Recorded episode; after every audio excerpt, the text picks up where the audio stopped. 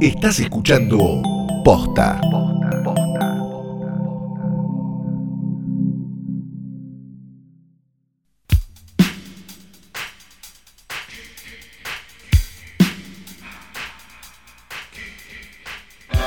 Buenos días, buenas tardes, buenas noches o cuando Pingo le hayan dado play a esto que no es una cosa más que un nuevo episodio de Hoy Tras Noche Diario, edición sábado. Mi nombre es Santiago Yo soy Calori. Fiorella Sargenti. Y es. Sí, hoy hoy, hoy tenemos-. Ah, eh, no, está perfecto. Como no te puedo ver la cara, no sé cuándo me vas a No pisar. nos estamos mirando, Flor. No nos estábamos mirando. Claro. Porque estamos cumpliendo con la cuarentena, ¿saben? No es que nosotros eh, la rompemos y salimos por ahí. Estamos cumpliendo. ¿O no?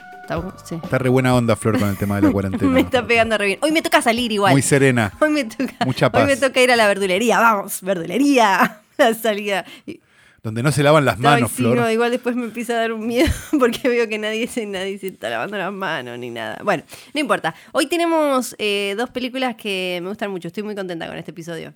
Sí, tenemos dos, ep- dos documentales en este caso, ¿verdad? Un documental, dos documentales relativamente recientes, bueno, o casi recientes, porque una es de 2012 y ya seguramente alguien va a decir que es una película vieja, ¿no? Sí. Este.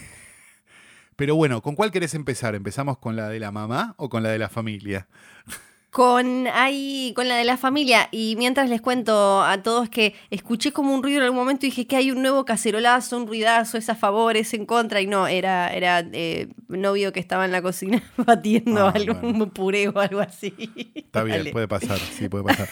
Eh, la primera de las dos películas es The Imposter, de Bart Layton, este director de este documental y creo que de algún documental más o alguna serie. Ahora se me fue el dato y no me puedo acordar. Este, ah, no, dirigió una película llamada American Animals, que no estaba nada mal, por cierto, hace un par de años.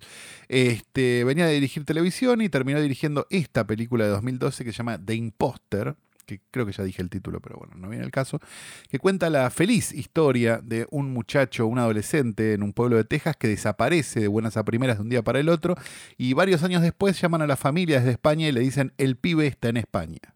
¡Oh! Ya es raro, ¿no? La familia decide, bueno, Sí. traigámoslo de vuelta. Claro. Lo traen de vuelta y vuelve un personaje que después de creo que eran tres o cuatro años, no me acuerdo ahora, eh, extraño, pero bueno, también andás a ver por lo que pasó, ¿no? Y una serie de cosas hasta que en un momento descubren que no es el pibe, es un impostor. Es como no estoy cuando en arruinando verano. nada, no, porque, porque, estoy es- contando los primeros cinco minutos de la película, porque la película empieza a pegar unos volantazos mágicos realmente. es un poco como cuando en verano del 98, creo que era Diego Ramos el que se iba a no sé dónde y volvía con otra cara y el abuelo Excelente. le decía, el abuelo le decía, pero no te pudieron hacer la misma cara, esto es real. Es espectacular. tipo, no, no, porque era otro actor. Y el chavo le decía, uh, bueno, está bien, nos acostumbraremos a esta nueva cara. En verano del Eh, 98 no era la que Dolores Fonsi era buena, mala, buena, mala, buena, mala. Sí, como tres era veces. como. Sí, era. Y terminó, el, el personaje terminó siendo medio como el guasón. Y estaba Mario Pasic, que eh, tenía una máscara y de que, que lo veíamos cómo se la sacaba y se la ponía para hacerse eh, parecido a Fernán Mirás. O sea, se ponía una máscara y era Fernán Mirás y la engañaban así. Y decía, hola, soy Fernán Mirás. Bueno, Pocas pero- historias más grandes de sí. resiliencia que el guion de verano del 98. Porque Total. era como, bueno, abandoné. eh, Empezó como.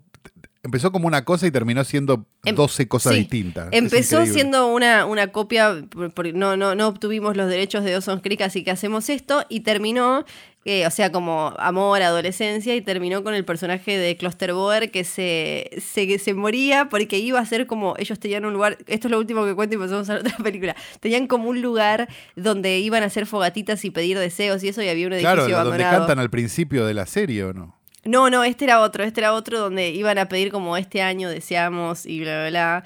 Eh, creo que era otro, porque ahí me parece que estaban como en la orilla del río y bla. Y el tema es que se ve que Klosterboer se quería ir, no me acuerdo si a dónde se, se iba, a- creo que a otra cosa de Cris Morena o algo así. Entonces hicieron que ella fuera ahí sola, bueno, voy a pedir mis deseos y se caía, se le caía encima en un costo de producción impresionante, se le, se, de golpe justo en ese momento se caía el edificio abandonado y la mataba. Bueno, en síntesis de Imposter 2012 de Bar Layton, peliculón. Peliculón. Y eh, vamos entonces con otro documental que son eh, de familia, ¿no? Son lo- los dos de familia. Son un poco, sí, son, son lindas las historias familiares, nos gustan mucho. Sí, esta se llama Mami Dead and Dearest. Quizás, no creo que hayan visto la serie. Hay una serie, eh, The Act, que se mete con este caso. Si vieron la serie, igual vean el documental porque no hay nada mejor que ver a las caras reales. Tenemos una, una jovencita que se pasó su vida bastante enferma en una silla de ruedas, con una serie de complicaciones que nunca le, le permitieron tener una vida real. Pero resulta que en realidad esas complicaciones eran generadas por su misma madre que vivía con ella, era la que cuidaba, era la- el- como el único humano que tenía encima todo el tiempo. Entonces esta chica en cierto momento, como bien dice el nombre del documental, decide hacer algo con esa madre que y un novio estaba- que tiene, que consiguió por internet. un novio que es espectacular, que lo consiguió, sí, justamente por internet. Y eh, bueno, la, la- la mamá termina eh, algo complicada también en lo que tiene que ver con la respiración y todo esto de estar vivo. Pero eh, esto con, con los documentales, eh, esto no, se spoilea, porque siempre lo, interesante con estos documentales de casos raros es todo lo del medio y cómo estos, estos personajes justifican sus acciones y cómo se va como cocinando y gestando su razonamiento para llegar a esos finales, ¿no? Es Exacto, como- y, el, y el caso psiquiátrico, ¿no? De- del personaje que es eh, fabuloso, por otro lado.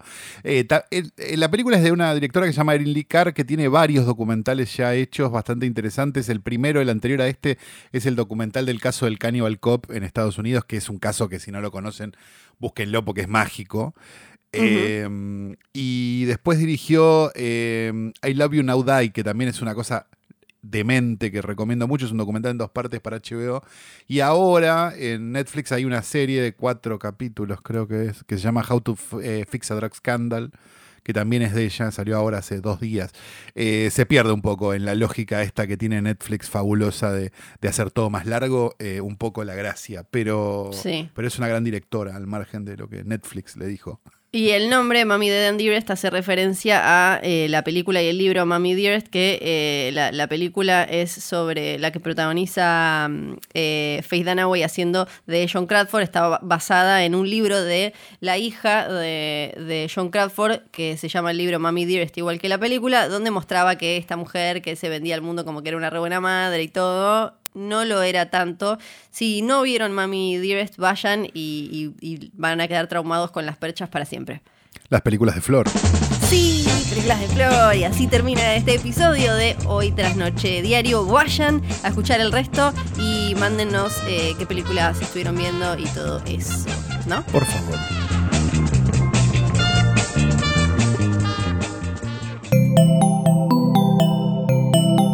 Estás escuchando Posta.